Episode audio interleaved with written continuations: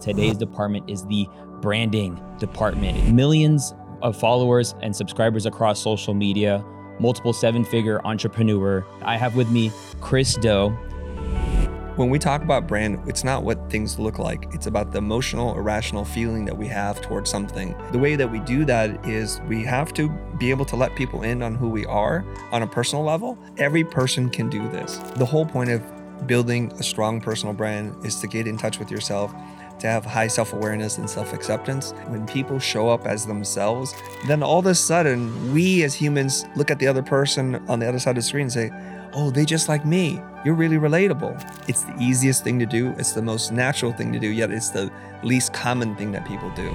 If somebody was like, okay, I want to put myself out there, based on your observation, especially even in the last years as you've really grown, like, well, how would you encourage somebody to be like, start building your brand by making these kinds of videos then? I hope your audience finds this to be super valuable. Here goes. Welcome to The Department, where we interview people who are killing it in their department. And I'm excited because today's department is the branding department. If you search what is a brand, if you search branding one oh one, if you search how to build a brand, this person shows up. I'm fanboying right now. And I have with me Chris Do, who is an Emmy Award winner, uh, also an Inc five thousand recipient. Yes. Millions of followers and subscribers across social media, multiple seven-figure entrepreneur and husband of the year, and the drippiest out there, honestly. Like, look at the look at the vibes. And someone uh, who appreciates uh, fashion. Every time I see Chris, the the bags, the brands, Off-White, Louis, Alex Studios, uh, the Rolly. Let's go. Hey, I just want to say game recognized game, brother. Dude, that's love for real. Um, I've been w- I've been following Chris for some time. I would say even before twenty twenty, and we can even talk about in a little bit how twenty twenty I think was very big for your YouTube presence. Um, but number one, just thank you for being on. This is honestly incredible. I'm I'm so glad we can do this, Omar. So uh, I was, you know, if you go on YouTube and you type in what is branding. Uh, the, the video that comes up is an interview that you did, a very short three, four minute video with Marty, how do you pronounce his Neumeier. name? Neumeier. And you asked him, th- uh, you know, what is branding? And, you know, he answers the way he would three years ago. So I would ask you today, um, what is branding today? I, br- I don't think branding has changed. I think the modern conception of, or the modern concept of brand hasn't changed since Marty's written about it. The ways in which we manifest the touch points change and evolve a little bit. But let me just try to make it really simple for everybody to understand. When we talk about brand, it's not what things look like. It's about the emotional, irrational feeling that we have towards something. The fact that we're willing to wait in line to queue up to get something or to search and scour the internet to find a little tidbit, a morsel of like when the new drop is coming or anything. There are a couple of people, a couple of companies that have this in spades, and the rest of us are mere mortals trying to achieve that level. And the way that we do that is we have to be able to let people in on who we are on a personal level, or to create certain expectations that are positive associations with that company. And we can get into it as deep as you want, but that's kind of it in a nutshell. Think about associations. You can have negative associations or positive, and that's part of your brand. So if you show up and you treat people poorly and you're a bit of a jerk, well, that is your brand. It's a negative association. Conversely, if you're generous, if you're always kind to people, you you take an extra minute to to really genuinely want to help people, that will be the positive association of your positive brand. So something that comes to mind as you explain that is there's an organic nature to it, but then there, it seems like there's also a very intentional nature to it, because should you be surprised that people feel a way about your brand, or you should be like, no, this is exactly what we decided? Because it's it's like being yourself sometimes isn't a subconscious decision, or I you know what I'm, does that does that make sense? Yeah, yeah. I, I don't know if always that people are intentional about it, and or if intentionality is always good, and I'll tell you why. Oftentimes what people think is, oh, I have a really strong brand, and there's a team of people sitting here thinking about like how you should show up in the world. That ain't you. And it's very manufactured. And sometimes the team of people is just you. And you say, well, I need to be this person to be accepted, to be loved, and not to be ridiculed in public. So I'm going to put on this persona, and you become that person. You're too crafted, too manicured, uh, too much layers of varnishing. And it was like, well, who are you? And this is why when when people show up as themselves, or sometimes they show you a little bit more of like, this is what it looks like when I'm really messy and ugly and I'm not having a beautiful thought or a beautiful philosophical moment in my life, I'm just going to share with you. And then all of a sudden, we as humans look at the other person on the other side of the screen and say, oh, they just like me. You're really relatable. My God, I didn't know you struggled like that. I didn't know you have bad hair days. You know, I... I have bad hair days every day, but I'm just putting it out there. You know what I mean? And then all of a sudden, like, oh, they're they're not that weird. Or they, they remind me of my cousin or my dad or my sister or my mom. And I like them a little bit more. So, I mean, it's because, like, there's there's so much thought at the same time. I, I'm trying to get to a place of, like, somebody's at zero. Or, or, or I guess I would ask you, like, how long did it take you till you knew what your brand was? Or... That's a very good question. And we, we talked about this on a different podcast, but what you see, what happens with people typically is when you see a first piece of content, that's going to be the least like them as a real person. Because that's them thinking, I don't want the world to think badly of me. I need to show up as a professional or as caring or as loving or as an athlete. And I always have everything buttoned up. Over time, what that person hopefully starts to realize is, man, that's a lot of work to pretend to be that person. And I don't know, maybe one day I'm just going to show like, hey, here's the weird thing about me. And then they start to pull back the layers. And then they realize, okay, I don't care anymore if the world judges me a certain way. I'm just, I got to just be me. It's the easiest thing to do. It's the most natural thing to do, yet it's the least common thing that people do.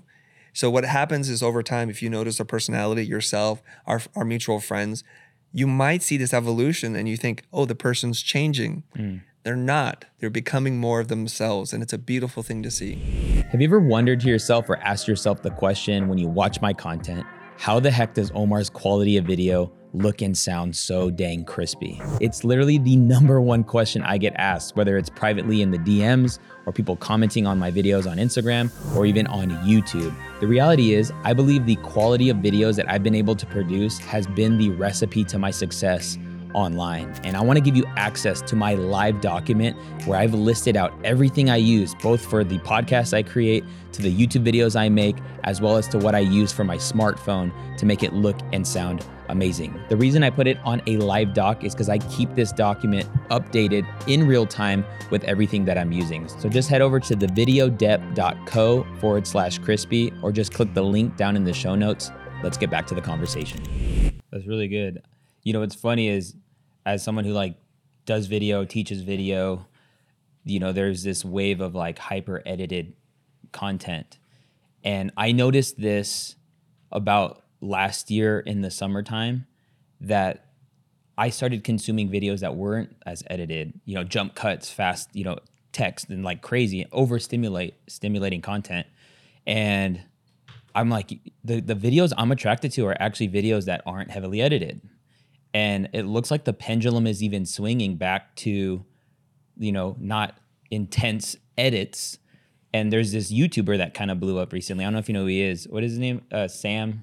Sam Sulek. Sam Sulek. Have you heard of him? No. Dude, twenty-one-year-old bodybuilder, mm. forty-five-minute daily vlogs, no, just jump cuts, no text, no music, no nothing. Two million subscribers in thirty days. And he's just driving. He's got his mic. He actually has his mic clipped onto his hat. But I, I say all that to say that there is, it's funny how it's like a journey of undoing. Some people, I think, for, for, for a guy like him, maybe he has like zero insecurity. So he can, would you say insecurity is probably the killer of all brand builders? It can be, but insecurity could be your brand too. Mm. And this is a really weird thing to say, like, I'm really insecure about X, Y, and Z, and hopefully you don't judge me too poorly. And just to put it out into the universe, the, the whole point of building a strong personal brand is to get in touch with yourself, to have high self-awareness and self-acceptance, and to say like, hey, this is the way it's going to be. You know, I can sit here and wish all day and night my hair is going to grow back. It's not, and it's okay, and I'm cool with it. You know, I, I know what my limitations are. I know what my zone of genius is, and I'm not going to oversell my shortcomings and undersell my genius. I'm going to celebrate both. I'm really good at a couple of things. I'm terrible at lots of things, and that's all of me. What would you say is like some of the best brand building type of content? What do you mean? Like if somebody was like, okay, I want to put myself out there based on your observation, especially even in the last years as you've really grown, like, well, how would you encourage somebody to be like, start building your brand by making these kinds of videos then? Okay. I'm going to give you a funny answer, okay? Dang it. No, go, go. My funny answer is this, is the best kind of content you can um, pursue, consume to build your personal brand is to go to see a therapist. Because what the hell are you talking about? You're as broken as everybody else, and you're you're fronting as much as everyone else. So we can learn the tools, what kind of cameras we're using, what kind of lighting setup. We can do all of that. That's not going to help you. But if you were to invest time, money, and energy towards something, go figure out who you are. Like, heal. Learn to love thyself. And then hold up your freaking iPhone with crappy audio and video and just start talking to the camera. That's going to be the best brand possible. You may not become an overnight sensation. You might not become the Sam guy. Who cares? The whole point is not to chase those numbers. The whole point is to just fall in love with who you are. You'll be much more attractive. You know, we talked about this at a conference recently about what makes people so charismatic. What is it that draws people to them? Like, there's this magnetic being, and you kind of know. And it's usually not the prettiest woman who walks in the room. It's not the buffest, coolest looking guy who's like, who hunts with um, a bow and arrow and, and is like six foot two, two hundred twenty-five pound, ripped top to bottom. She's not that person. It's actually some person who's kind of doesn't call too much attention to themselves, creates space for others, and is super comfortable in their own skin.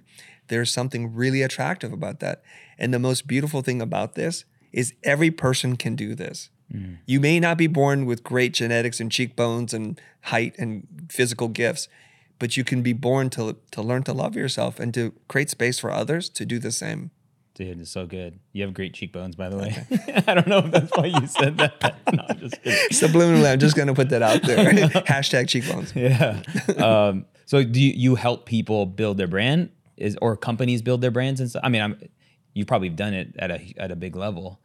So like, because like we're in an era where single individuals can build a brand, a yes. personal brand, but then companies could build crazy good brand. Right. What are some themes throughout either or both of those that like that matter at the same level?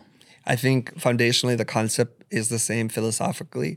The application is very, very different. So when we work with corporations, like really big companies, they're trying to figure out what are we, and we're a group of people with opinions, and no one opinion seems to be it, so it tends to be very watered down, very generic, and then there's like zero personality. What we try to do, especially with most companies or corporations, is to help them figure out what is the origin story. Like when the founders came together to do something, they wanted to change the world, they wanted to make it better in some way. Somewhere along this journey, we've forgotten about that mission. Mm. So we got to go back and rediscover it. So we got to go back in time and find that. So that's what it is. Now, the difference here is there's a whole committee still making decisions. And we we have to make decisions that's smart for the business growth. Because when we make poor decisions, like recently with Bud, I believe, they did something with transgender and it just messed up their brand in a way that is going to literally cost them billions of dollars. Lives are on the line. So we don't want to mess around with that. So that's why it's usually there's attorneys, there's marketing departments, there's strategists and writers, and they have to do this because they have to make calculated decisions, and we get that. If you take it over to the personal side, there is no committee. It's just you. Mm. It's just got to be you. And I've said this recently, building a brand isn't a product of invention. It's a product of memory. Who are we? When we're between three to nine years old, that's who we are. But through conditioning, through parenting, through schooling, we've lost that because our entire society punishes people who stand out. You're an anomaly. You're going to get put in a different classroom. You're going to get held back. You might ride the short bus. Who knows? And all of a sudden, your entire world, your social structure collapses around you because your teachers, your friends are now going to look at you and treat you differently. So we've learned to, to um, go along is how we get along. And we've we've done a lot of going along. Mm. And I'm just trying to help people and to give them permission to like, you know what? Why don't we do some of that deep work? Why don't we go into the shadow and figure out the things that you have guilt and shame over that create anxiety and frustration for you that makes you angry? Let's explore that because that's the real you. And we have to learn to recognize those parts, to embrace them as who part of us, not to say we have to accept them, but to say like, okay, we can work on those things, but we're not going to pretend they don't exist. And so when you walk in a room and you you you see somebody who's like, oh, that person's so pretentious, mm-hmm. They're pretending to be something. Like, don't talk to me like that. I'm just another person. Don't pretend like you're better than me. I'm tired of that. And I'm sure everybody in this room is tired of it too. And I will tell it to your, to your face. So you, you guys, you mentioned earlier that like branding is like the emotion, but then maybe an immature way of approaching starting a brand is caring about the, the, the image up front. That's usually how people start. Right. So like, I started that way. I'll just put it out there. So there's like, let's get the logo down. Let's get the colors down. Yeah. Let's get a, so if somebody, maybe when you had your agency or what, you know, do you still have it or? It doesn't do anything. It still sits there. Okay. So like you, you know, somebody comes to you and like, hey, we need a logo. And you're like, we need a brand or what's the brand? Like what, cause I would just imagine people are with the websites, the colors and all they're, yeah. they're focusing on all that stuff, which has less to do with the emotional side of things yeah. as far as getting people to feel something. What, like, how do you deter that priority? Let's talk about that. Um, the word brand and branding has become a catch-all phrase to mean all kinds of different things to people. And so we need to kind of clarify. Most people don't come in and just say, I need a logo. They're like, I need a new brand, Chris. I'm like, let's unpack that word. What do you really mean? Let's explore why you need it and what's happening in the business and the market. Tell me about the motivations behind this. We're going to have a conversation. I don't care that the clients know the right terminology to use. I'm not expecting them to. I, as the professional, need to know that. If you're a doctor, somebody comes in like, oh, I need surgery. Like, okay, I understand. Like, let's talk about the pain that you're experiencing while you're here, and then we'll figure it out together. And a lot of creatives, they think, well, the clients are supposed to know all the terminology and the strategy. I said, do not wish for that future because then you'll just be a production monkey at that point. We need this and put it that typeface and those colors and we need fourteen videos that are going to instant. We don't want that.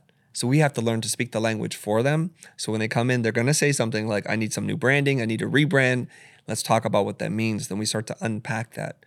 Oftentimes what it really means is we have a bad relationship with our customers. We need to fix that. Mm. Okay. Now we do real branding, which is how's your product? How's your customer service? Let's start there. What's the onboarding, offboarding process like? What are the reviews and the feelings and the sentiment of people towards your product, service, organization? So we have to do a little bit of like um, empathy mapping. We have to do a little bit of research and kind of checking in with all the employees. Okay, now we can start because that's our baseline. Here's where we're at as a company. Through, across all the touch points, here's where we'd like to be. Are we committed to this now? It's one thing for us to say we care about customers and we make great products when in, in fact those are not true. So there's something that I read from the late Tony Hsieh from his book, Delivering Happiness. And he said, forget the brand. And everybody's like, what? What do you mean forget the brand? He goes, get the culture right, the brand will follow. Mm. No company has a strong brand with a poor culture. Because, and I'll tell you a little story right now, if I used to be a fan of a particular airline, I'll just say it's Southwest Airlines. They're goofy, they're funny. They give their flight attendants a lot of leeway with how to, to do very procedural things. And so I laugh and I'm like, hey, that's remarkable the way you told me don't cry like a baby when the plane's about to crash. Okay, I get that, that's funny. But then I had a bad experience with a flight. Did that actually happen?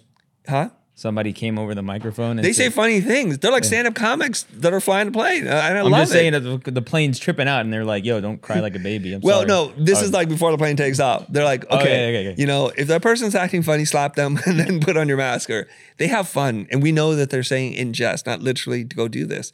And so it's the fun airline. It's a little cheap, but it's fun. And then I'm flying on the airline, and one of the flight attendants treated me really poorly. Like, I was like, I'm not being rude. Why would you talk to me like that? And it's last, it's created a negative emotional feeling that I'm willing to, for free, badmouth them right now. Mm-hmm. I even sent them a review saying, I've had a horrible experience. I'm reconsidering booking with you. That is one employee out of thousands or tens of thousands of employees. Wow. When you get the culture wrong, the brand dies. Dang. You know what's crazy? You said the the, the product and the like the service. Um, Something like Chick-fil-A. Yeah. It was all about let's just make better chicken sandwiches. Because they were, they were actually up against another company at, when they first got started. And they were like, hey, let's not do what they're doing. Let's just make a better sandwich. And it like made Chick-fil-A what they are now. Yeah. Dude, social media coming out now, dude. Like Chick-fil-A is awful. But like their customer service is on par. But because I'm learning about like how they're make, now making, but you, something you mentioned about how companies can lose it along the way because they're trying to scale uh, or that their their goals may be changed, or you know what have you. But uh, it's crazy how much they do that saying that like it takes a lifetime to build re- build a reputation and like five seconds to lose it or whatever. Like that's so real uh, when it comes to companies, and when you think about it at that level, it's and like it's funny how like when we think about branding, we think about okay, what are the major companies? Like who would you say? Let's say that maybe everybody would essentially know like they're killing it. They have strong brand. It's very easy. There's this thing, there's some science behind this, and I don't pretend to know all the neuroscience, but in our brain, if you think of your brain like, like a Japanese bento box, right? There's a little compartment for rice, uh, cucumber, protein, something like that, um, potato salad. There's compartments, and our brain kind of works in that way too. So in every category of every product, there exists maybe number one or number two, sometimes three or four, but not that many. And it's because uh, it's a complicated world. We can't be sitting here remembering every, every single thing. Like if you had to figure out like who was the first person to break the four minute mile, you would you would know who who was the first person to step on the moon. But who's the second person who did that? Mm-hmm. And you kind of just start to forget. Like for you, I see that you're a fan of LaCroix. Now they have a, a place in your heart and your mind. When you go to the store, you're not looking at all the other brands. How many brands of sparkling water are there? There's a lot. And to each person, they're going to have a different preference. And so it's always the battle for the heart and the mind. And we mm-hmm. know, okay, you're rocking Fear of God stuff. So Fear of God for you is, is killing it. And and based on the line of people that are ready for their, their pop-up shop, shop, clearly they've They've cultivated community and culture around a community. That's something that's really powerful. And so we know, and I'll tell you how you know, and everybody can answer this question differently versus like, here's what Chris thinks, is think about the different products and services you consume that you have a preference for, that you can't explain, that you're willing to pay more money for. That's good. So this is really clear. When you're competing on price, you have no brand, unless your brand is... We're cheap. That's Walmart's brand. And for some people, they love that. But in most places, if you're competing on price, you have no brand, because almost the definition of brand is preference and willingness to pay a premium. Mm. That's it. Doesn't have to be more complicated than that. That's really good. That's some, something I've been learning with, with, with selling my coaching, because it's, you're literally selling invisible. It's, it's not, there's nothing tangible to it. I have to determine the value, but then I have to get really good at um, uncovering that value. And so that's why this year, this year I've committed, one of the skills I wanted to grow in is sales. And I know you talk about this, and I love your philosophy, helping especially creatives uh, determine these things and how to, when to say the price, and not, you, you talk about like not uh, having to justify it necessarily. And um, but I, I've had a lot of, I started as a freelancer, video, photography. I've been doing that for fifteen years. Until it got to the place where it makes sense to like probably teach this stuff. And a pattern I saw even in my own journey was like, like how do I even charge? And I think that's a, I think a lot of people who are entrepreneurs, especially online entrepreneurs, are asking that question. What would be your philosophy around that? The shortcut on how to charge, super easy, e- easy to understand, really difficult to do. And I'll explain the concept, and then I'll tell you why it's really difficult to do. If we were to think, let's just say all creatives are very fair-minded, egalitarian, ethical people. Clearly not true, but let's just pretend for the sake of our conversation, this is true. What would be the most fair thing to do in the marketplace? To have a fixed price for all products and services, or, or people who come in, or name your own price? What do you think the answer would be? What is more fair, for someone to name their own price or for you to have a fixed price? What do you think?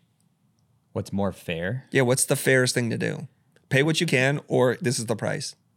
I guess pay what you can sounds like... Pay what you can, right? Like if you went into a cafe and their their literal sign says pay whatever you can, today you're not having a good day. You're laid off. You go in, it's like, I don't have two bucks. Somebody's like, I'm having a great life. This meal's worth thirty dollars. And the average of it will probably be the price in which they would have set in the first place. But yet, this is a very egalitarian thing. Pay what you can. Church works like that. We understand these concepts, right? Okay. Kinda. What do you mean? Because it's ten percent. It's a suggestion. Yeah. It's not a rule. Sure. Huh? No, it I, is I mean, a rule? No, it's not a rule, but but ten percent applies oh. to wherever. So it is a set price. Like, God is giving a set price. Is God really? Or is Be- the church? because it's it's ten percent of whatever comes in. Your income. Yeah. Yeah. So it's the same for everybody. It, it, well, it's still well, it's still pay what you can because somebody has ten million. That's a lot more than what somebody who's like, I'm broke. It's still pay what you can, and it's still up to you. It's a suggestion. Sure. You may feel like it's a rule, but I, I say it's a suggestion. The mere fact that you show up as a suggestion, okay? Because there's no gun to head. Right. Right. Okay. Let's that may or may not be a great piece of content no, no. for your audience, but let's get back to it. Yeah. So pay what you can. So let's just say that's fair, okay? Are, yeah. are we in agreement that it's fair? Yeah. I'm sure in the comments are like, F you, no, Chris. No, not they're fair, not. But, I just think, I do I do think going to a restaurant and it's like give whatever you can is different than here's a restaurant, it's ten percent or it's a percentage of whatever you make. There's a difference. I mean, I, you know. Right? Are we doing semantics can, now? I don't know. go, go, go, go, go. Okay. Go. go. We're hung up on the concept, right? Yeah. Like, um, like the, you know, you go to the airport and there's a guy shining shoes. You like whatever you want. Right. Everybody tip. has a different idea. Some people will give them a lot. Some people will give them a little. But Blair Enns has written about this. There's a person who shines shoes at a very specific airport that every time he's there, the person does such a great job. He makes sure to go there, and he's like a pay what you want thing. And he goes on average, this is how much money he makes, and he makes way more money than if he just said eight dollars or twelve dollars. Mm. Okay, he, now he's incentivized to do the very best job he can because he knows how you feel about that service is going to be what you're going to pay. I think that's a really beautiful business model. Mm. Let's put it into the real world now. When we do a video project, what are we going to charge? Well, we can charge a flat fee. Uh, you want to do a two-day setup is five grand, let's just say, and includes X, Y, and Z. And all our customers, it's five grand. So it's fixed fee. But what if we said, what is the size of the problem you're trying to solve? Let's charge you a price that's appropriate for, for what it is you're trying to do. Well, then that forces us to have a real strategic conversation that's around business that's going to impact the person. It could be, I have no problem that's going to be solved by video. Then it's your obligation and your duty to say, well, then there's no reason for you to give me money to do this. It's actually bad business practice. Mm. In that case, I need you to go talk to this person who does strategy. This person is copywriting. You need an email funnel. We know some people. Talk to them. And if that all works out and you still feel like you have a problem that we feel that can be solved with video, please come back. I'd love to work with you, but mm-hmm. I don't feel right taking your money right now. Yeah. I will take it if you insist, but I don't recommend it. And the funny thing is when you do this, what happens in the relationship between you and that person? What happens with the esteem, the trust, the feeling like you're looking out for them?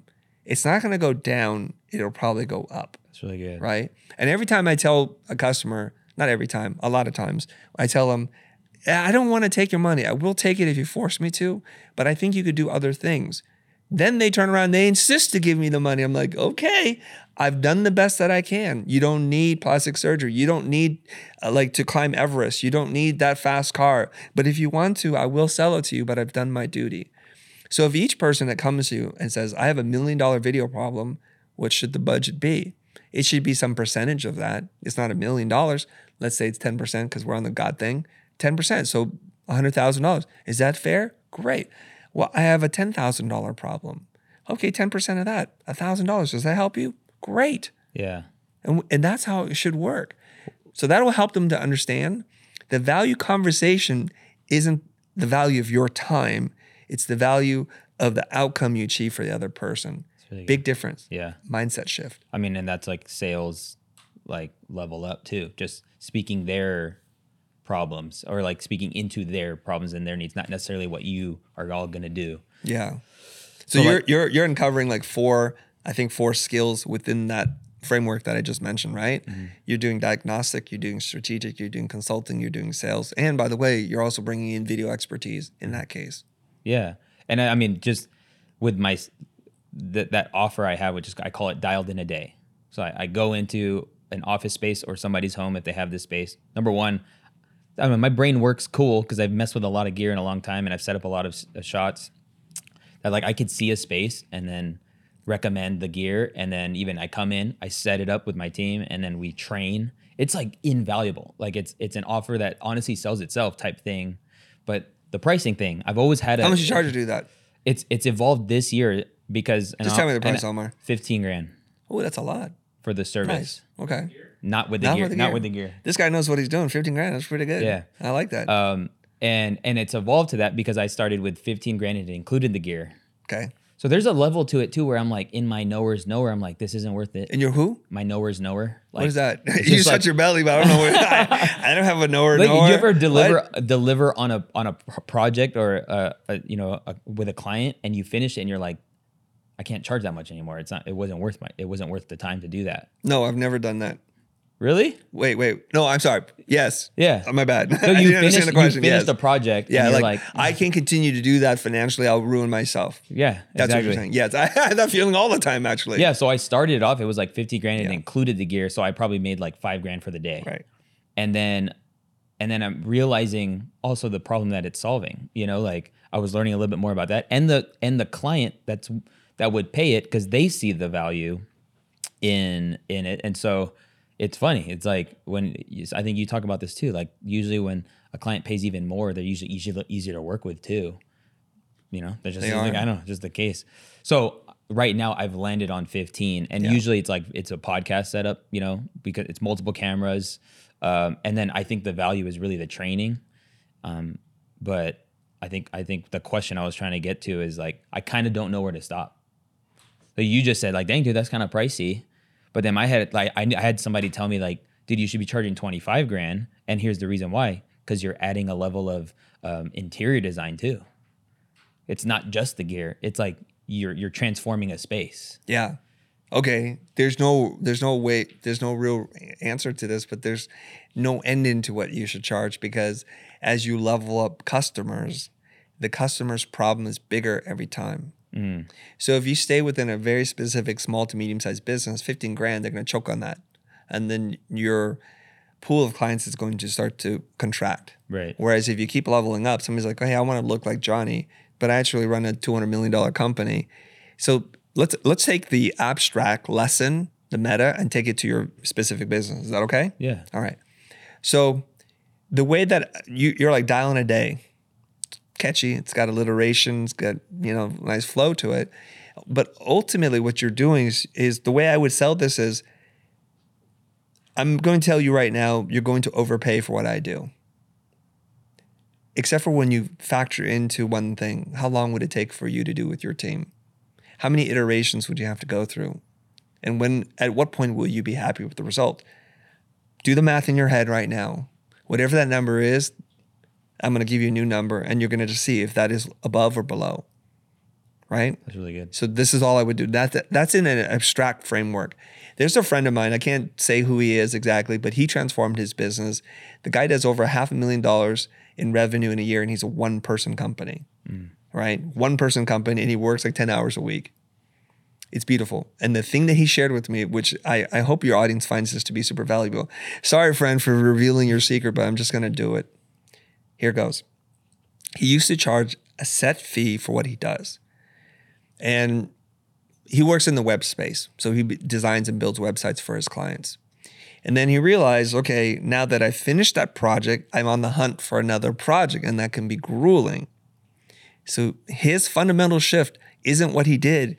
He just changed how he presented it and how he offers service. So he changed from a fixed fee to a subscription fee, and I'll talk about that, okay? So he goes to his prospects and says, okay, you need a website. And websites aren't these static things. They need to be updated, security, all the time. Things are happening all the time. It's like a like a living organism. It's like a house plant. It needs to be taken care of. Otherwise, it will die. If you had to hire an art director, a copywriter, a web developer, and a designer, what would that cost? Let's just do the numbers together. Let's just say that number wound up being four hundred grand.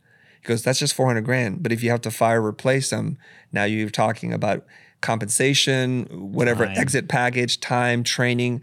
So now you're losing even more money. Let's add another one hundred grand on top of that. Now, if you had to hire a recruiter, we know we have to pay them twenty percent on top of that. So let's just keep doing more math. And then you have to find a workspace for them to work. You have to give them the software, the hardware, and then how often do you maintain that? So I'm telling you right now, all that can just disappear. Let's just say that's an eight hundred thousand dollars number. I will do this for you for less than X percent of that annually.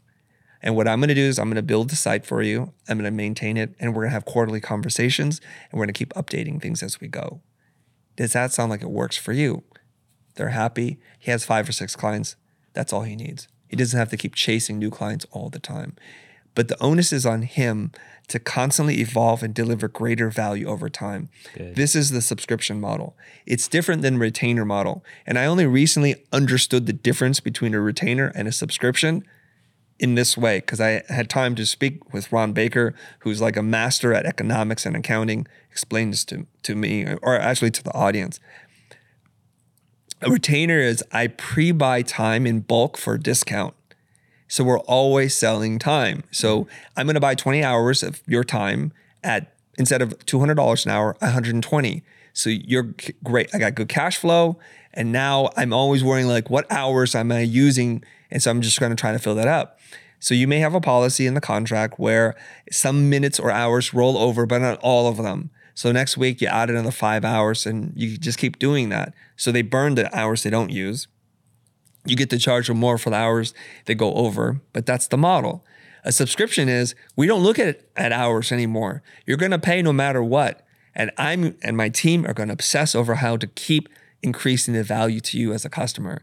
Totally different. We move away from looking at blocks of time to looking at value created. Mm. So the way that you honor that and the way that you keep clients for a really long time is like, you know, Mary, I've been thinking about the way you're doing this, and I think we need to upgrade the the microphone or this, and you know, I'm noticing that as you're aging differently, we need to adjust the lights. I gotta fly in, we're gonna take care of this. We got you, Mary.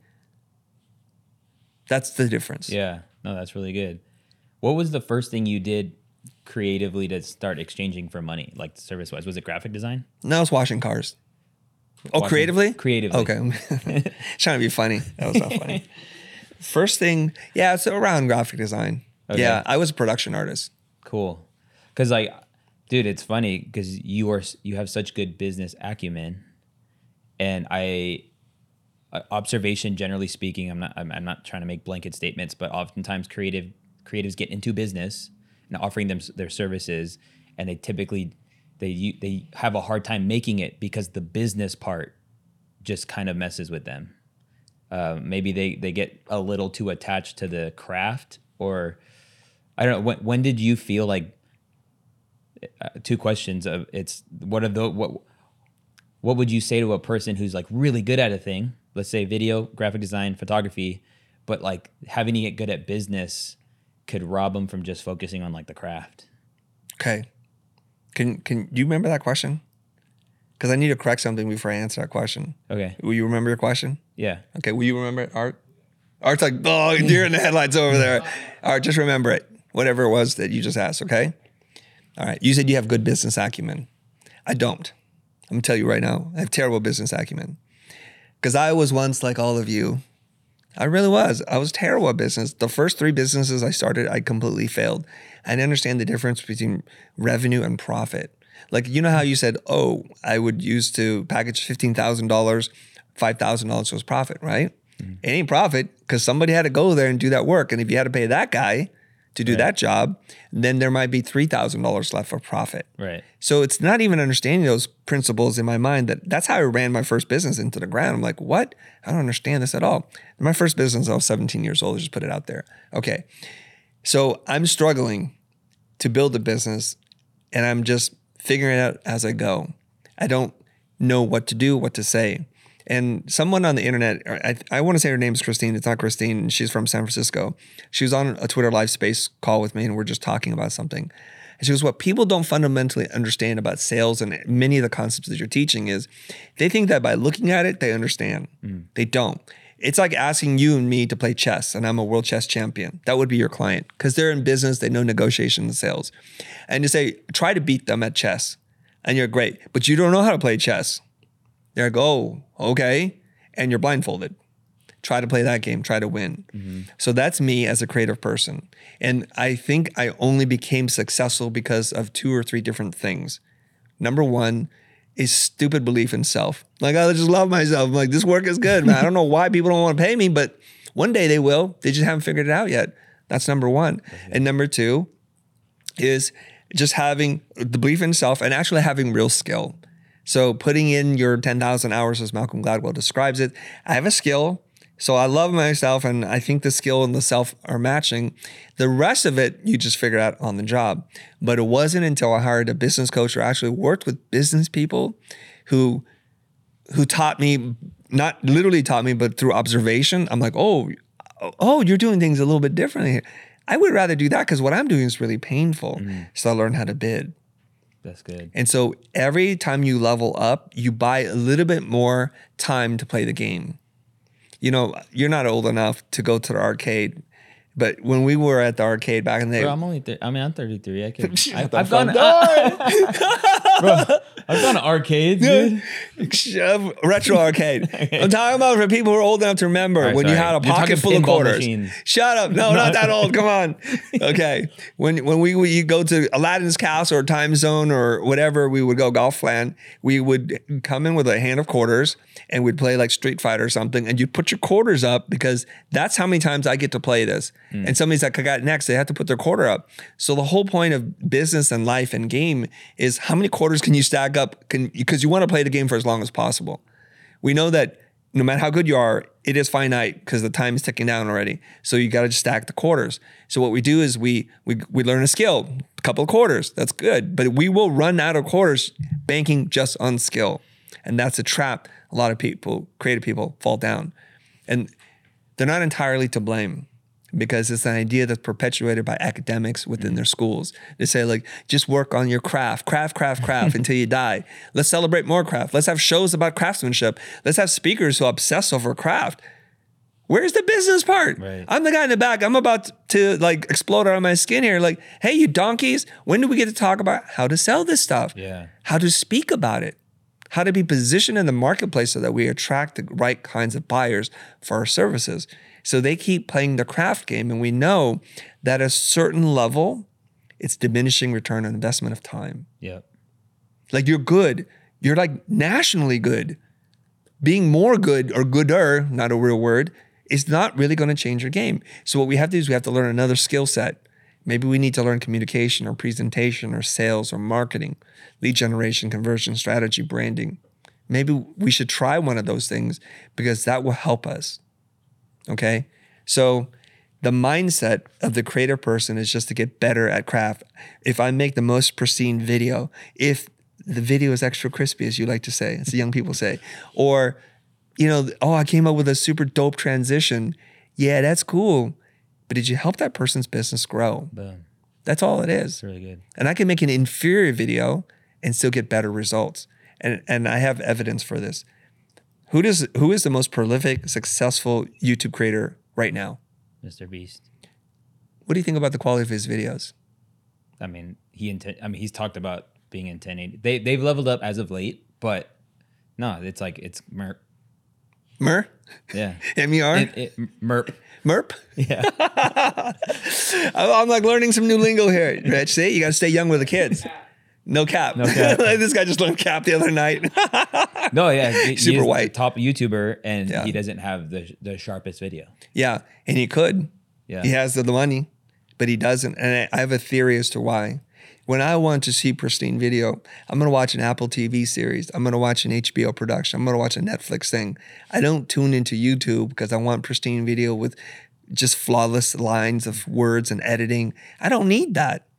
Actually, that creates a barrier between me and that person. Mm. So sometimes in the pursuit of the perfect pixel, Good. we create a barrier, and we don't want that barrier. Dang, YouTube juice. So how much? Not did you... merp, no cap. Juice, juice. Yeah. How much did you pay that business uh, coach? How long into your journey was that your first investment into yourself? Uh, because that's actually.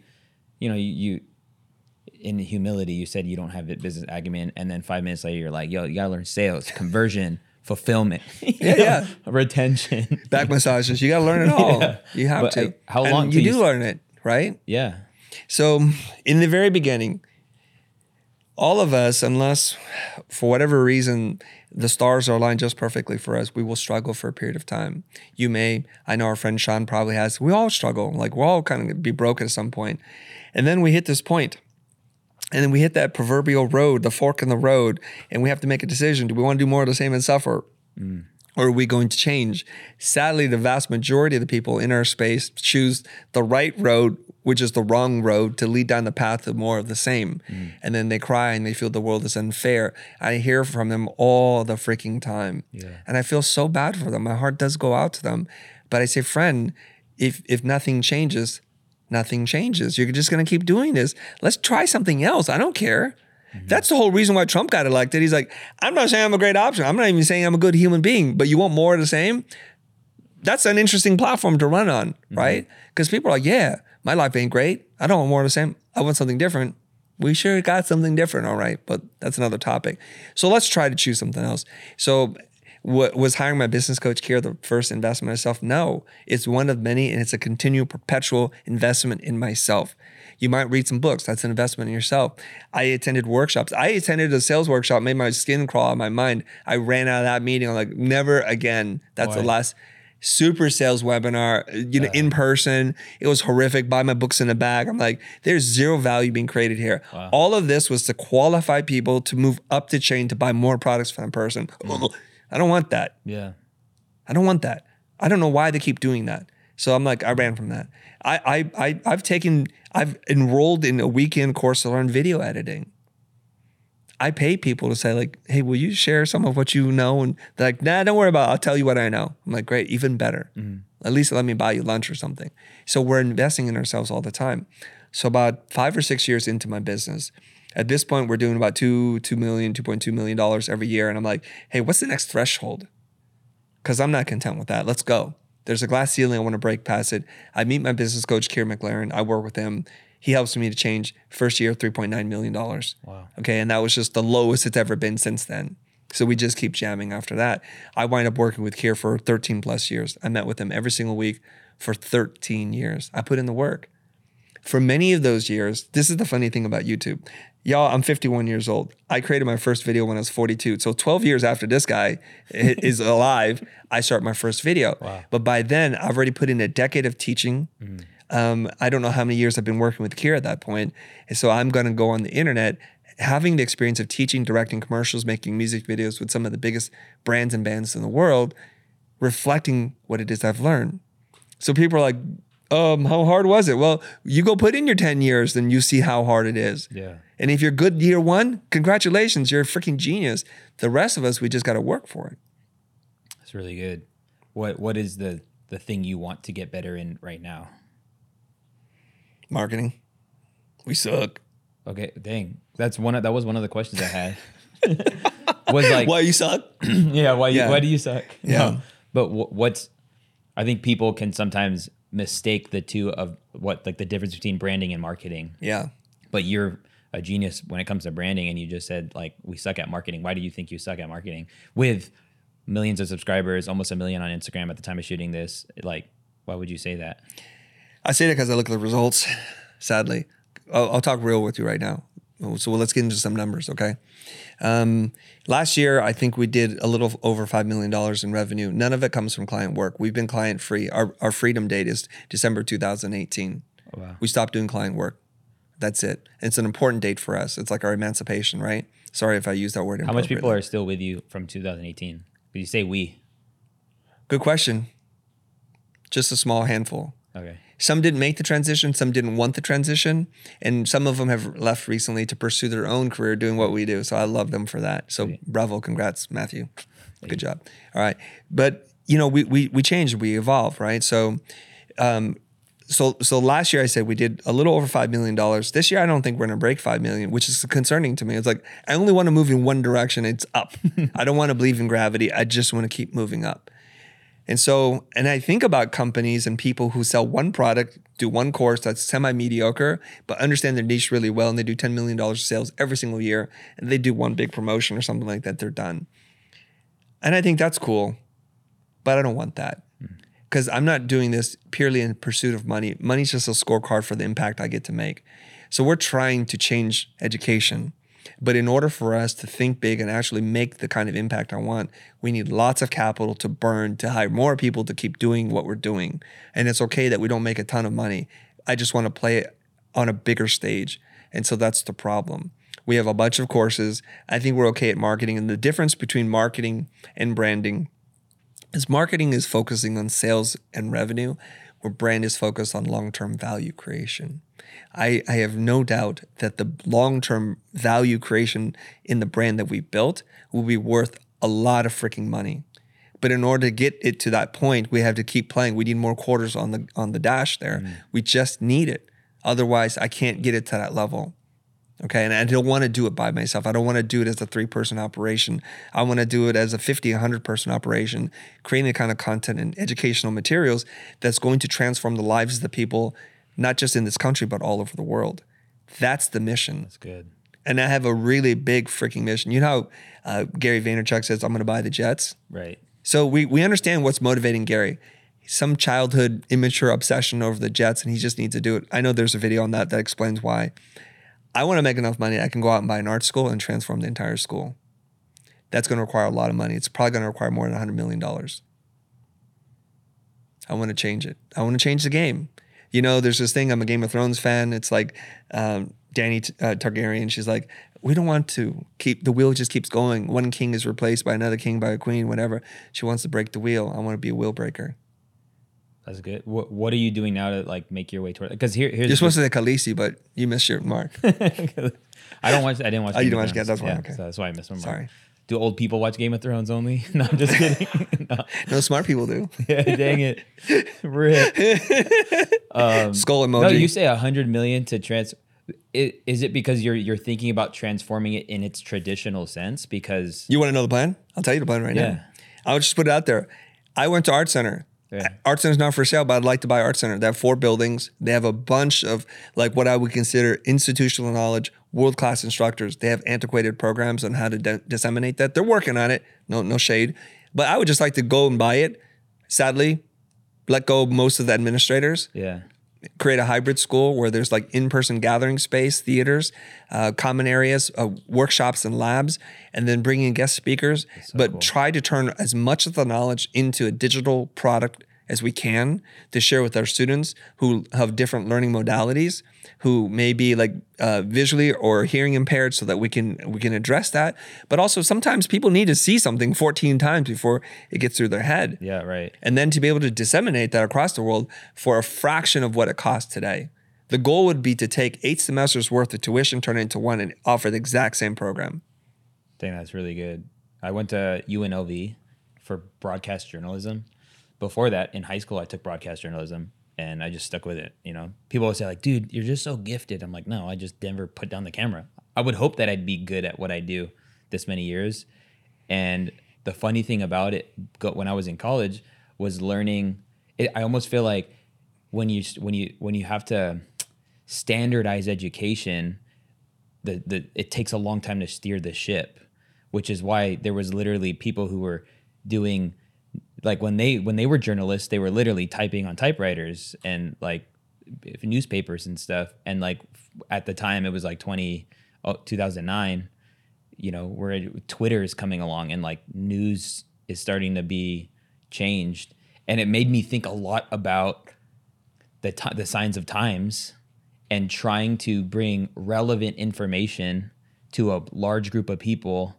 And also change it when it needs to be changed, but it not be so standardized. Like I, wh- how would you see like your way being different in that? Because I would say that's why they suck, the art institutes, is because they feel like in order to change this thing, we have to, it has to go through the, a process that makes it like, no, we'll just keep teaching the same thing then. Yeah, I think the arts institutes wound up closing, right? Yeah. There's some scandal there too. That I can't speak to because I don't know, unfortunately. Because I was really close to uh, going. I was because I was dodged a bullet, brother. Yeah, you dodged a bullet. Here's the problem: is that for a lot of people who are uninformed buyers of products and services, what looks like a thing isn't a thing.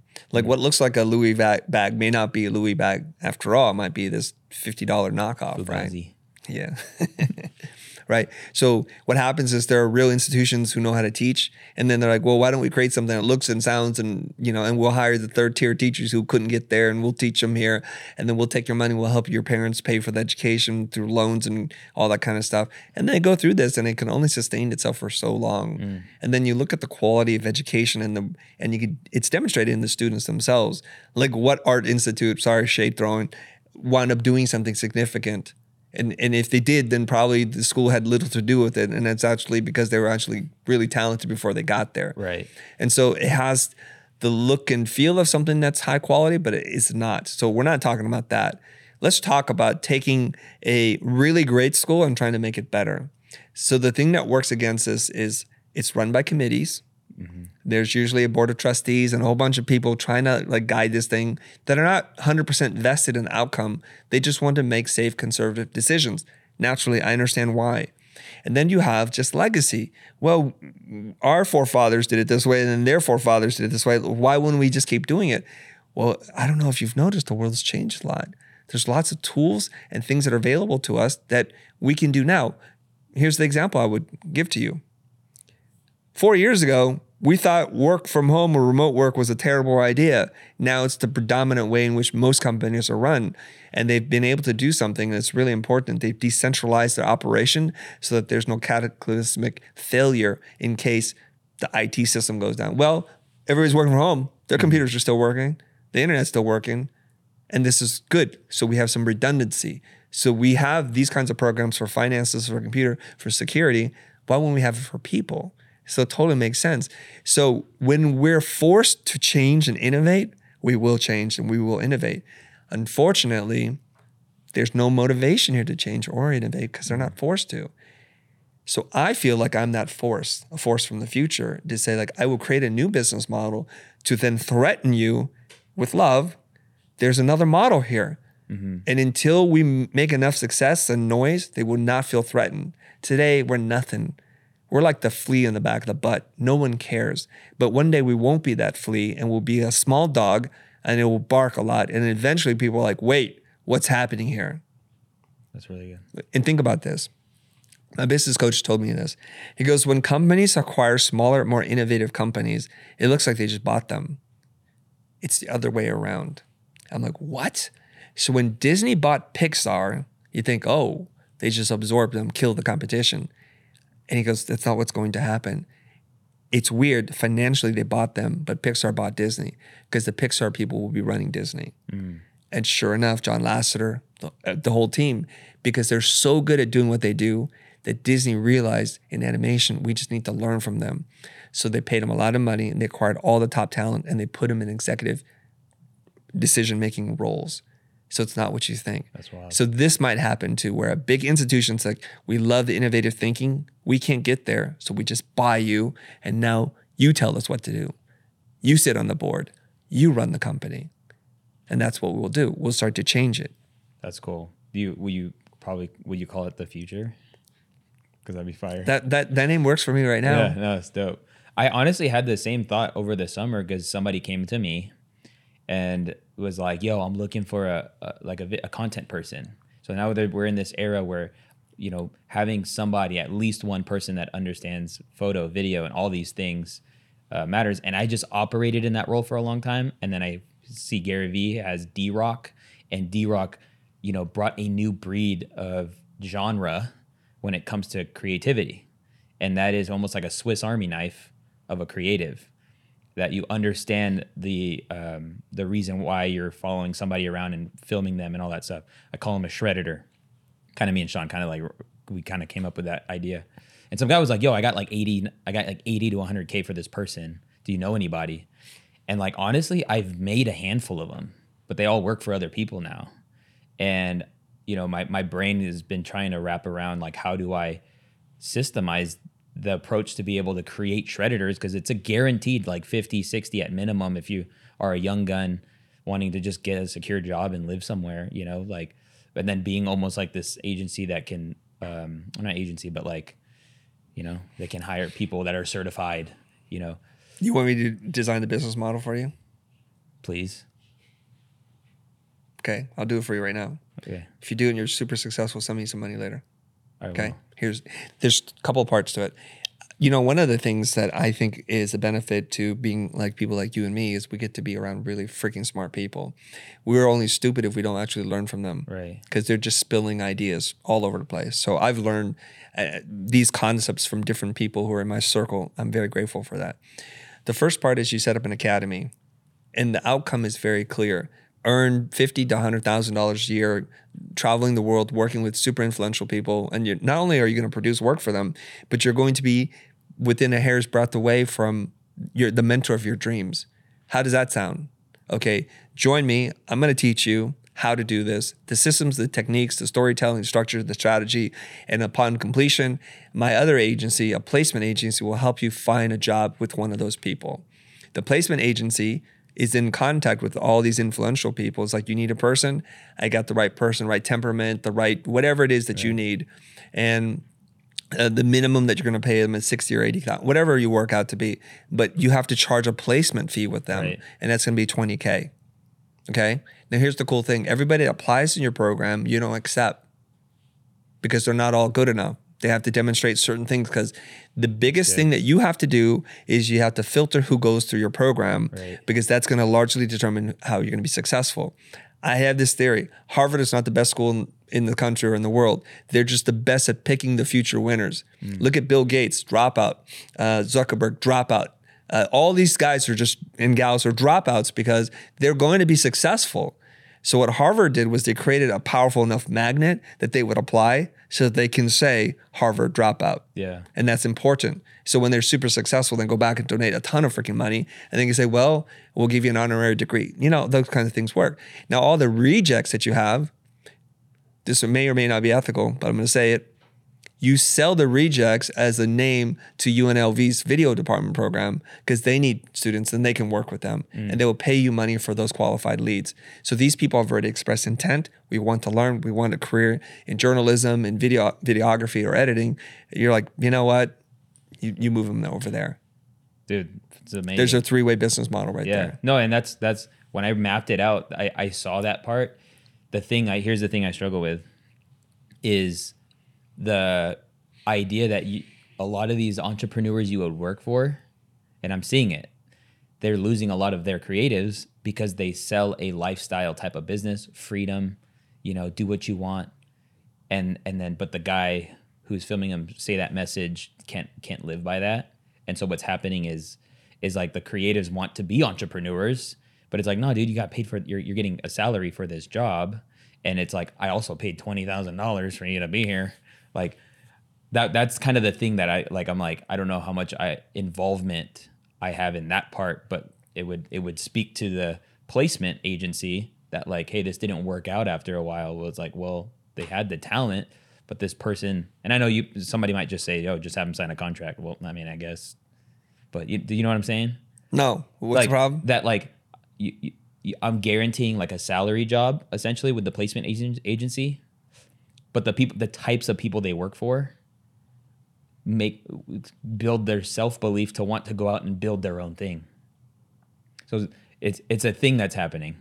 Like, you mean the people you place then will wind up leaving and doing their own thing? Right. Well, how's that your problem?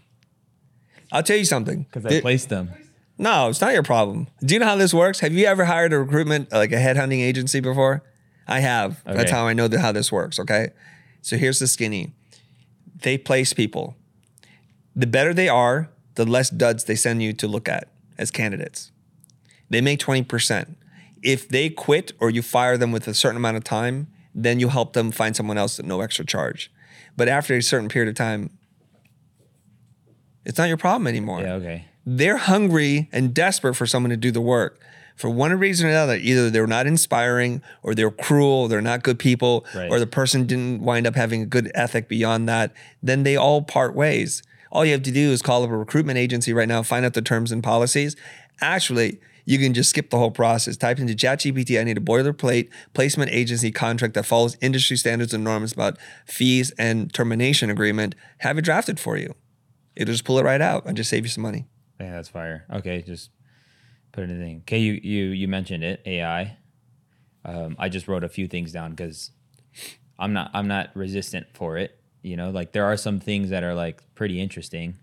Um, what are your thoughts around A I stuff? Like, you know, put it, you've put this phrase in, it creates that graphic. Um, you know, as far as like the skill that no long, we talked about so much about like putting in the time and the reason why there was so much that you had to offer because you spent a lot of time doing a thing, and it's kind of like the time to do a thing is is getting smaller and faster and requiring less discovery, um, which makes a person. I don't know. What are your thoughts on A I? If you and I had an opinion about A I and it actually impacted what's going to happen in the future, then I would love to talk to you about it. But no amount of you and me talking is going to slow climate change or to change the conversation that's happening with A I. It's not going to happen. So if we, if we, if we accept a new reality where there's climate change, A I is going to, to completely uh, disrupt every industry possible, then the only real question that we should have is, what are we going to do to incorporate A I into what we do to enhance our productivity, our creativity, and everything else? So here's what I think, and I, I've thrown this out in front of entrepreneurs before, is I want you to imagine when your when your daughter is twenty-two years old and she looks back on this time and says, Dad, that was the greatest economic upheaval and opportunity in the last two thousand years. Daddy, why aren't we in the golden tower right now? Daddy, what did you do with A I? Mm. You're like, oh, you know, I slept on it. I slept on it. I resisted. I didn't do it. Or I was slow to adopt and we were destroyed. Well, that's why we live in this part of the town and not that part of town. Mm. Yeah, I just want you to think about it like that. Okay, so if you're not incorporating A I into your workflow, to automating certain things, to improving your customer service, onboarding experience, helping you to generate ideas, helping you take tedious things away from what you're doing, which you already are, by the way, then you're then you're gonna get left in the dust. Fire. That's it. So if you were teaching somebody Photoshop graphic design, is that a is that now a quicker delivery of education, information? Because now it's like, yo, you don't have to use the masking tool, just I don't know. You know, you know what I'm saying? I know what you're saying. You still do, because it ain't perfect. The cutout ain't perfect. There's some fundamental skills that you need to, but I'm going to flip the question in a totally different way, which is, well, if I want to learn Photoshop, what should I do? Well, why don't you just ask A I? Design me a curriculum that's seven weeks long that allows me to watch a combination of videos and read tutorials for four minutes or four hours a day with clear actionable outcomes that are in line with industry standards to, to work in a job doing X, Y, and Z. Design that for me. I'm a twenty-four-year-old kid. I have A D H D. And, you know, I can only sit in a chair for ten minutes at a time. That's what I'm talking about. Yeah. So forget about the threat of like, do we need to learn rotoscoping because A I will cut it out for us? But think about like, how do we become an enhanced human in the pursuit of creativity and self-expression while we utilize all the tools in front of us, not just some. That's really good. I love that. You see the shift there? No, yeah. One is threatening, one is embracing. Right. Yeah. I think it's dope. Like literally, Neil just texted me because I did an interview with Neil, um, and he was like, yo, I threw our interview in Opus Clips, and it literally send, gives you ten clips. And he's like, bro, they're actually not that bad, you know? And I was like, turn up, dude, run it, you know? Um, turn up, Rich, turn up. turn up. The, yesterday we were here and you were interviewing uh, Layla Hermosi, and before the interview, you asked her, like, is there stuff that you are excited about or want to talk about? I didn't ask you that question, but... Are we at that point in the interview now? Yeah. You earned it. cue, cue the violin, oh, yeah. The music's no, beginning. But what, yeah, what's exciting you now, and like what what what's kind of been the thing that um, you would hope that somebody would ask you questions about? I, I get so many opportunities to speak that I'm not quite sure how to answer that stupid question. I don't know who asked that question in the first place. No, I mean, o- Omar, are there things that you wish that I would talk more about? I'd be happy to talk about them. Uh, I'm a pretty open book, so if there's something you want to know, and I don't want to presume that what I think is interesting is what you might think is interesting. Well, so are there are there things like little nooks and crannies like, hey, I thought I heard a rumor about this, and I'm happy to talk about it. No, I guess something that comes to mind is that you probably spent a lot of your time behind a computer, and now you just said that you do a lot of speaking, And I know you mentioned getting better at communication, um, but what have you found about speaking and the iterations and what makes people draw to you in a room when you have an hour? I think we've lost the art of rhetoric, the art of conversation, the art of listening. And I think whether you're speaking on a podcast like this or on stage in front of hundreds or thousands of people, we have to remember that there are humans sitting on the other side of that stage that want to have an experience with you. So if you're going to just sit there and talk about yourself and talk at them, talk over them, you're really missing the opportunity. And it's quite sad to me. Like, I go to conferences a lot these days and I get to see speakers. And for the most part, with a few exceptions, of course, they're really boring. It's very mechanical what they do. It's very produced in mm-hmm. terms of, like, they're not going to have a misspoken word or a slide that's got one typo in it. And I think, like, why didn't I just watch this on YouTube? TED already does this better than you, friend. Dang. Why are you doing this right now? And you're killing my brain. You're killing my time. I'm starting to resent you. I'm resenting this conference. And those are not good feelings. And I look around the room like, is anybody else feeling this? Or am I just the only person awake in the matrix right now? And sometimes I feel like I'm the only one. Then I go backstage and I talk to a couple of friends that I really trust. And I really let them know how I feel. I'm like, dude, I can't believe you feel this way too. Yet we commit the same sin over and over again. And I try not to do that. When I go up on stage, very rarely is it ever rehearsed. Uh, I look at my slides, I'm like, I hope I got in the right order a couple of times, and then I go and do my thing, and I want to feel the energy of the room. Mm. I think all public speakers would do better if they were to study crowd work from comedians and learn to work with the audience, to be more improvisational, to be more conversational. So I'll tell you some things that you can do right now. Just right now, if you got a talk that you're doing tomorrow in front of your company, board of directors or clients or thousands of people, here are two or three things that you can do. Number one, ask the audience real questions. Don't ask them purely rhetorical questions. Like, literally ask them, why are you here? I'd love to hear from you. And just say that and just talk to them. Like, I want to have a conversation with you right now. And try to let go of the need for it to follow a very specific talk track and just be a little bit more improvisational. The more that you can do that, the better. Number two is to learn to use your entire body and your body language. And I think a lot of times we have this model of what perfection looks like, and we try to emulate that. And so we walk, we're stiff, we have our hands a certain way, we're very professorial. And it's like, yo, it's okay if you shrug your shoulders. It's okay if you raise your hands like this. Express and communicate through the entire body, not just like this. This is really, really important. And I think the last thing is, if you have voices, if you can bring a little bit more of, like, the quirkiness of who you are on there, onto the stage, into the platform, you're going to connect and hit with so many people. I'm going to show, I'm going to present this to you. Basketball was played a very specific way for a really long time. They wore really short shorts. Mm-hmm. Uh, they had bad haircuts, and they would dribble and do layups. There was no three-pointer. That's it. And then black people get in the game and they're doing all kinds of stuff. And I'm like, whoa, this game is fun now. It's interesting. It's improvisational. It's a little flashy, and it's, it's really fun to watch. And you start to see innovation happen.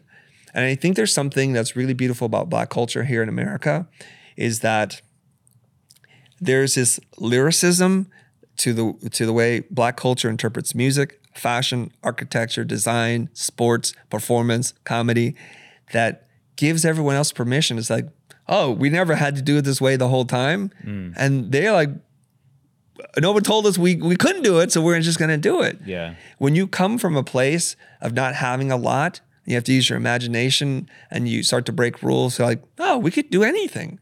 And I think that's what's really interesting. So speaking as a person of color, if I can just say that, it's like, I try to bring in my culture, my flair, my emotion, my my quirkiness, my comedy, my humor, my sarcasm, my sometimes inappropriate jokes. I'm just going to bring them because, you know what? I don't care if you hate me, hate me, but I'm just going to be me. Great. Last thing. Uh, you know Russell Brunson? I know of him. He says he says he defines marketing as, he would say, marketing is attracting and repelling. Would you say branding is attracting and repelling? Yes, but I think we're saying it in different ways. Mm. I think attracting branding is attracting and repelling, attracting more people who identify with what you're about and repelling the ones that are not. I think marketing is attracting in that it's attracting money and revenue, but it's repelling, it's like it's repulsive to me. The the kinds of tactics that marketers use. They're in for a short-term revenue gain, and they'll do anything and everything they can to get that buck. Mm. We've been burned. All of us have been burned by one program or another. They had not lived up to its to its marketing, and that's problematic. So I think the the like the traditional marketer that many of us have problems with, they think they can just find an infinite number of new customers or new suckers to sell to, and they will, and they'll keep doing that until they make enough money they can invest in legitimate businesses. It seems like that's the way it goes. Yeah. You know what I'm saying? As soon yeah. as I said that, I saw you smirk like, yeah, yeah I, I know the plan. I've seen it before. I would rather just build slowly. If it means that we're not going to be a ten million dollar company as fast as I, I would like it to be, so be it. But I'm really interested in building audience, community, and meaningful connection. And if that takes a gazillion years, let it take that long. What it, so, I mean, you have been able to make decent revenue. Yeah. What do you do with your revenue? I invested in our people. I invested in our programs, and that's where I'd like to go. So let's say tomorrow you're like, Chris, I'm I'm a billionaire. I'm a philanthropist. I would just want to give you ten million dollars. What would you do? No strings attached. Do whatever you want because we just we just love you and we want to support what you do. Here's what I would do.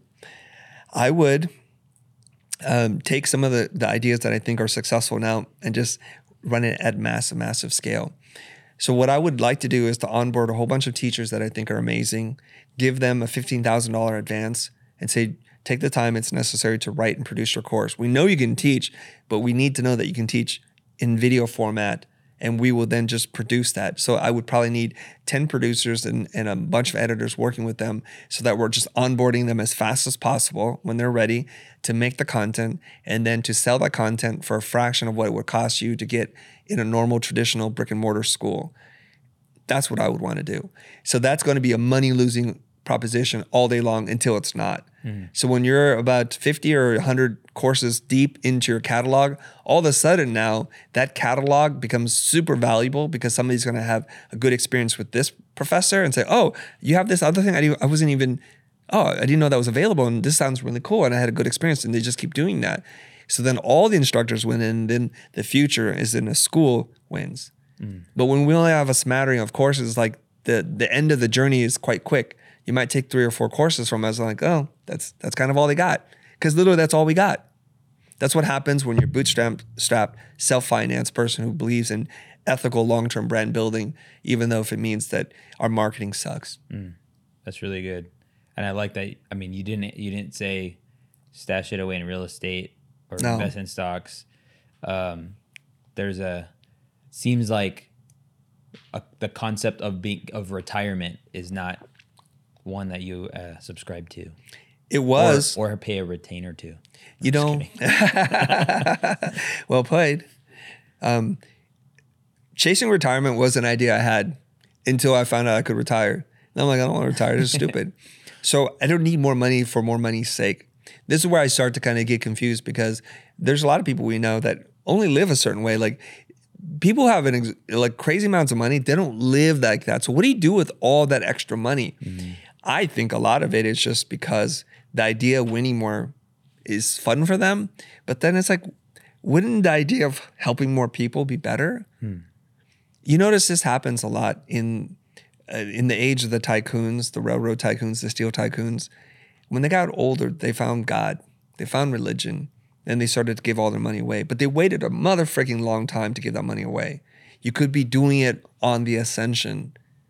Right. And I'm not giving money away like I'm doing charity because charity runs out. It doesn't empower people. You're only feeding them for the day. What I'm talking about is investing in tools to empower people to achieve a lifetime of earning. That's the way I'm going to do this. So Good. There's no point for me to make ten million dollars and put it in a bank. What am I going to do with that?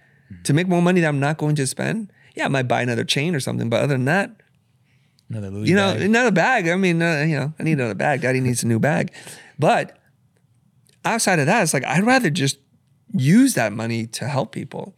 And here's the best part, just trying to bring the whole conversation in, in a little loop here to bookend it, right? We talked about personal branding at the beginning. and branding. I think, I mean, I, I, I am very fortunate to live this life that I get to live, that the message that we send out through the internet literally reaches some kid in Ghana mm. who doesn't have the opportunity that people here have, the financial um, resources, the mobility, just nothing. But somehow they can watch that video and start to apply that and transform their lives. And I know this because they send me messages. Mm-hmm. I know this because when I walk the streets in somewhere other than where I live, someone will come up to me in some weird corner of the world. It's like, you changed my life. I'm like, what do you mean? And I hear this. I used to earn minimum wage. And then last year I did one hundred fifty thousand dollars. This year I'm going to do two hundred fifty thousand dollars. To this, this makes me smile from ear to ear. And I give them a big hug and I say, I shouldn't say this, but I say it anyways because I think it'll impact them. I say, I'm really proud of you. Mm. Please continue. That's good. And don't forget to send me some money. Yeah. Whisper. Because daddy need a new bag. That's all. Dang. Dude, guys don't hear that. Which part? The new bag? No, the that part too. No, the proud of you.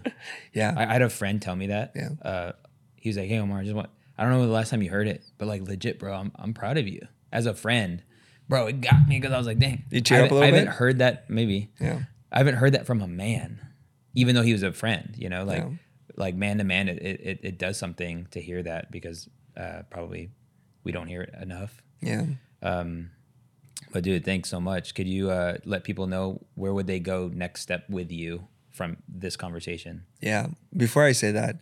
Uh, my wife and I, we went to uh, like a like a, a relationship building workshop course. Yeah. And there was this man who was teaching it, and we were watching videos and reading his book.